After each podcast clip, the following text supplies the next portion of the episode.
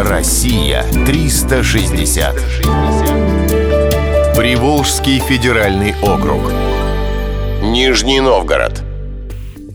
В Нижнем Новгороде есть немало памятников, которые можно назвать легендарными. На Большой Покровской улице стоит памятник супругам Аненковым.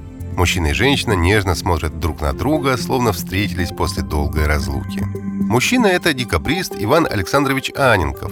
Женщина – Полина Гёбель, дочь наполеоновского офицера.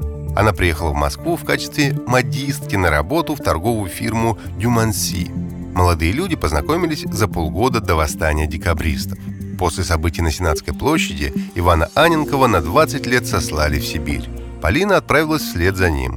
Лишь в 1857 году им разрешили поселиться в Нижнем Новгороде. Яркая история любви послужила сюжетом для романа Александра Дюма «Учитель фехтования» и фильма Владимира Мотыля «Звезда пленительного счастья». Примечателен также памятник Максиму Горькому.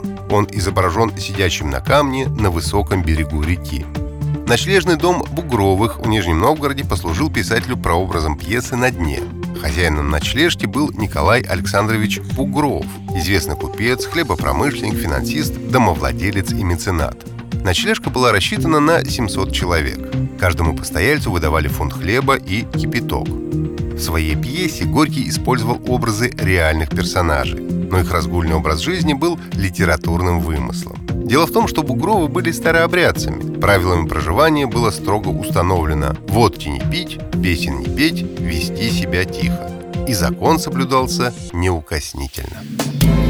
Россия 360. Всегда высокий градус знаний. Только на радиоискатель.